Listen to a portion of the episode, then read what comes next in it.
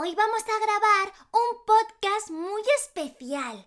Es por la noche y es muy tarde. Pero si solo son las nueve. Shh.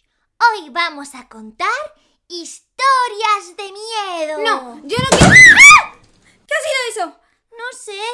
Eh, seguramente haya sido Tusito. Miau. Por la noche siempre se vuelve un poco loco. ¿Segura? Crispina, tengo miedo. Ya, yo también. Ah, tengo una idea. Ya verás cómo con esta canción se nos quitará el miedo.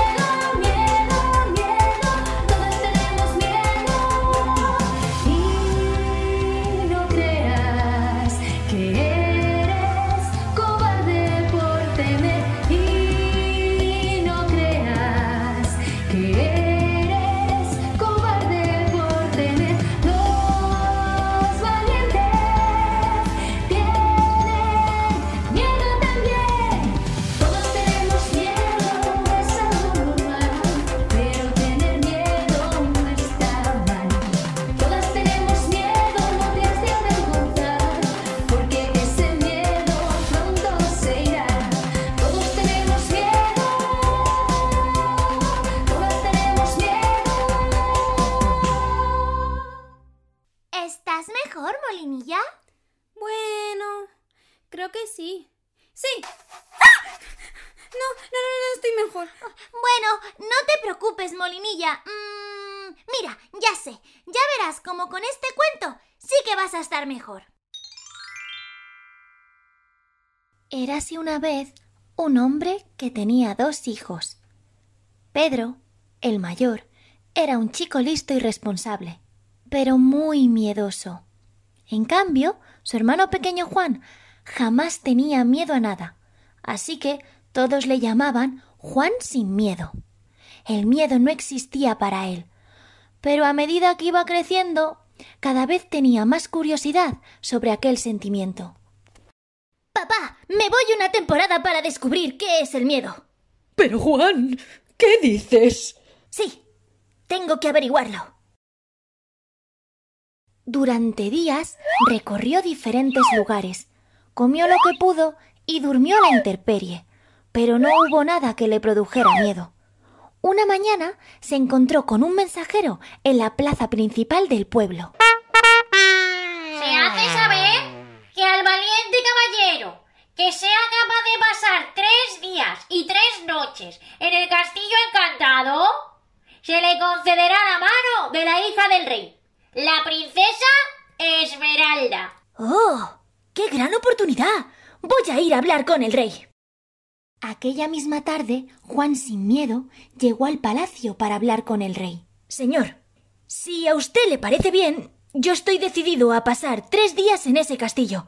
No le temo a nada. Sin duda eres valiente, jovenzuelo. Pero te advierto que muchos lo han intentado y hasta ahora ninguno lo ha conseguido. Yo pasaré la prueba. Cuando entró, todo estaba sucio y oscuro.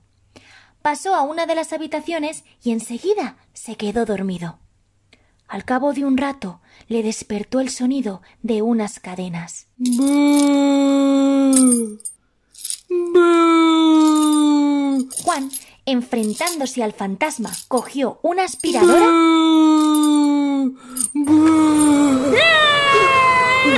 y le aspiró, dejándole atrapado en su interior.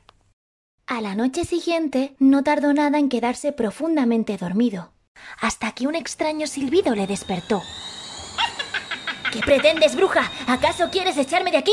Pues no lo conseguirás. Juan dio un salto, agarró el palo de la escoba y empezó a sacudirlo con tanta fuerza que la bruja salió disparada por la ventana.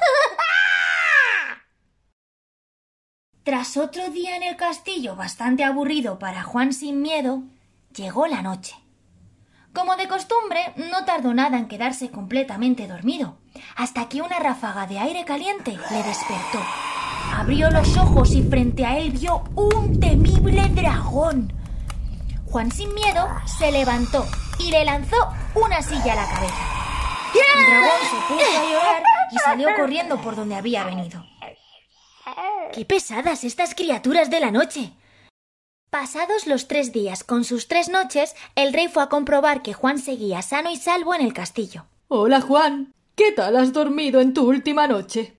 Estupendamente, señor. En cuanto me libré de aquel dragón, dormí sin ningún problema. Ven conmigo, Juan. Hay alguien a quien te quiero presentar. Juan sin miedo y el rey fueron a buscar a la princesa Esmeralda. Me ha dicho un pajarito que eres muy valiente y no le temes a nada. Sería un honor para mí casarme contigo. ¿Qué te pasa? ¿Por qué estás triste? ¿No te quieres casar conmigo? No es eso, princesa. Pero yo había hecho este viaje para conocer el miedo. Y no he sentido ni una pizca. Una semana después, Juan y Esmeralda se casaron. La princesa sabía que Juan seguía con el deseo de sentir miedo. Así que, una mañana, mientras dormía, derramó una pecera con diminutos peces sobre su cabeza. Juan pegó un alarido y se llevó un enorme susto. ¡Por fin conoces el miedo! Sí, me he asustado de verdad. Al fin he sentido el miedo, aunque ahora me tendré que cambiar el nombre. No te preocupes, príncipe. Aunque tengas miedo, seguirás siendo valiente. Y así, con unos sencillos pececillos de colores, fue como Juan descubrió lo que era el miedo. ¿Quién lo iba a decir? Colorín colorado, este cuento se ha acabado. Y colorín colorete, por la chimenea sale un cohete. ¿Ya estás mejor, Molinilla? ¿Molinilla? Parece que sí está mejor. Bueno, familia, esperamos que hayáis disfrutado tanto como nosotras. Pronto vendremos con otro podcast. Mientras tanto, podéis escuchar nuestros vídeos y nuestras canciones en la red. ¡Adiós! Ah, ¿Qué pasa?